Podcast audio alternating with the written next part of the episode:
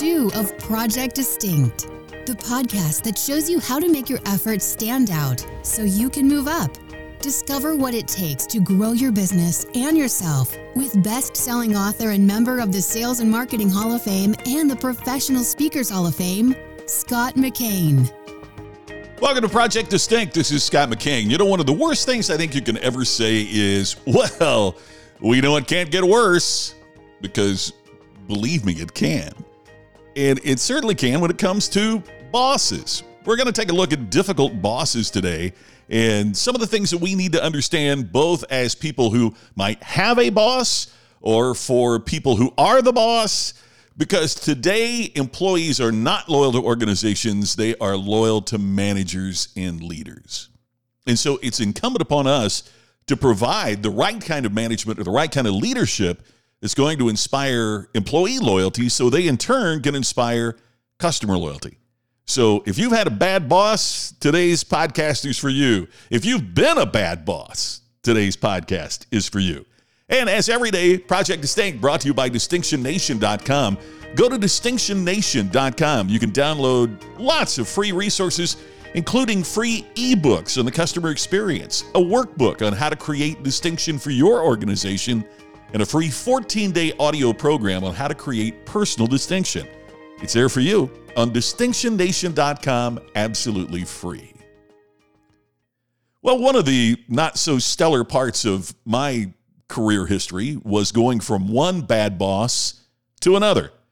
I had a terrible boss. I mean, the guy had problems, and he created problems for his entire organization.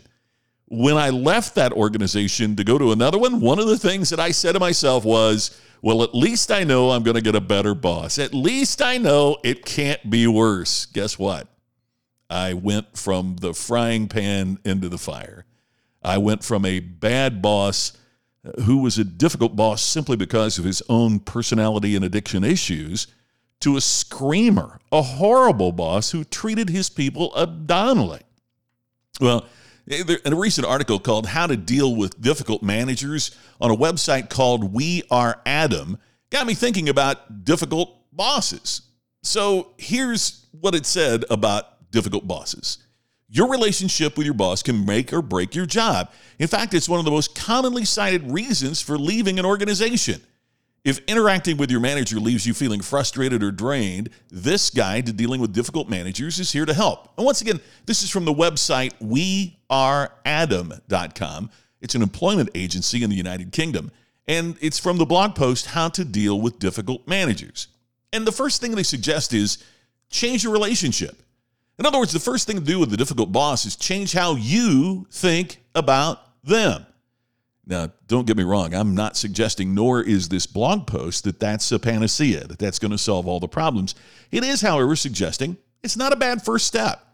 Butting heads isn't going to do your career prospects any good, and neither is burying your head in the sand and hoping they'll turn over a new leaf. Instead, the website suggests accept the reality of the situation and find a way to work with them.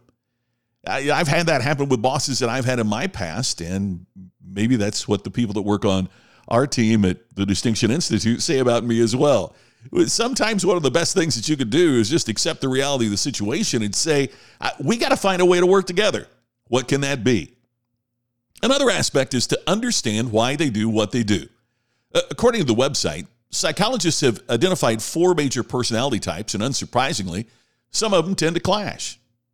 Understanding your own personality type and that of your manager is going to help you find different ways to communicate and improve your working relationships. Now, one of the things that I stress when I have taught personality styles in the past, and I use a little bit different format here, uh, the one that it's talking about on the website is described by Tim Erseney, a business psychologist and founder of Advantage Coaching. Uh, I, I have my own style that you'll find in the program that you can download from uh, Distinction Nation dot com. And there's several different models of this that, that have been out there for quite a while. But the important thing that I always try to emphasize is that neither style, uh, the, none of them are right or none of them are wrong. It's it's just different. And different can sometimes be better. It brings in different viewpoints, different approaches, different styles. Nonetheless, we find that the four styles can often clash with one another. And, and understanding why people act and behave in the way that they do can help us tweak our approach to how we deal with a difficult boss. And that's the next step that it recommends on the We Are Adam website. The first step towards accepting your boss's differences is to understand how they see the world. And it suggests that part of the way that you could do that is identifying the personality type. The next step, though, is to find ways to work with them by amending your communication style. It's all about finding the middle ground. Now, I think that's absolutely true. And it's not that we are phony. It's not that we, you know, change so we can kiss up to the boss. It's that we make minor adjustments. Those minor adjustments, for example, if our boss is very analytical and you tend to be a talkative and expressive as like I am, part of what I've got to do is to slow down and to be a little bit more methodical and to be a little bit more logical in how I present my viewpoints. It, it doesn't mean that I'm being phony. It means that I'm trying to tweak my style to get along better with people not like me. It's an important aspect to consider as, as we look at what we can do when dealing with difficult bosses, even just difficult colleagues in the workforce. But the next issue is really critical, and it says tackle the issue head on. If adapting your style doesn't work or isn't reciprocated, the website says, it's often worth, worth talking to your manager to raise the issues that you've been experiencing. In other words, confront it. Let them know that, that you're seeking a way to work together more effectively. Cite specific examples. Don't, don't just talk in, in broad, generic terms. Be very specific of situations where you think a better outcome could be achieved had you been able to communicate more effectively and work together more productively. By focusing on these specific ways to work together better, you help to ensure that this doesn't feel like a personal attack. Look, none of us are prepared to face criticism of our working style. What we have to do is not be distracted by that, to accept our limitations, to be prepared to alter our approach, even as we ask the boss to adapt theirs. What we really have to have is the commitment to find ways to move together more productively. A final thought right after this. My latest book is Iconic. It's been named by Forbes dot com as one of the ten best business books of the year. And you can find out all types of things about the book and also some resources for you absolutely free by checking out Iconic Business Book dot com. Iconic Business Book will tell you more about the book Iconic. And don't forget also at Distinction Nation dot com, you can download some of my free ebooks as well as other resources to help you create marketplace distinction. Distinction Nation dot com. Well, finally, according to the article on we are adam dot com, don't accept a bullying boss. Amateur H R reports that workplace bullying is on the rise. Dominant managers who send short emails with zero pleasantries are often considered intimidating by the staff, as are those who send late-night missives expecting a quick response.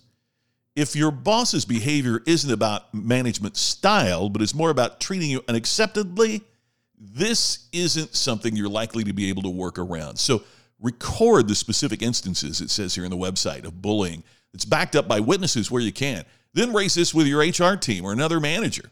Now, depending on your company's culture and how others view your manager, you may or may not get the outcome that you want. Be prepared to move to a new employer, but don't make the mistake that I did and jump without doing your research. Working with a recruitment agency can provide an additional level of scrutiny and comfort when moving between organizations. You don't need to be your manager's best friend, but you do need to get along with him. That's from the website we are adam dot com. Well, that does it for us today on Project Distinct. This is Scott McKain. Thanks for listening. I hope you do well with your difficult manager, whether it's one that you report to or the manager that you might be. We can all work together more productively. I'll see you tomorrow on Project Distinct. You've been listening to the podcast to help you create distinction so you can stand out and move up. Project Distinct with Scott McKain. To have Scott become your virtual coach and to discover more distinctive resources, check out Distinction Nation dot com for free videos, posts, and more. To have Scott personally deliver his message at your next event, go to scott mckain dot com. Please share today's message on social media and make sure to subscribe to Project Distinct on your favorite podcast app. We will see you tomorrow with another episode of Project Distinct. This podcast is a part of the C-Suite Radio Network. For more top business podcasts, visit c suite radio dot com.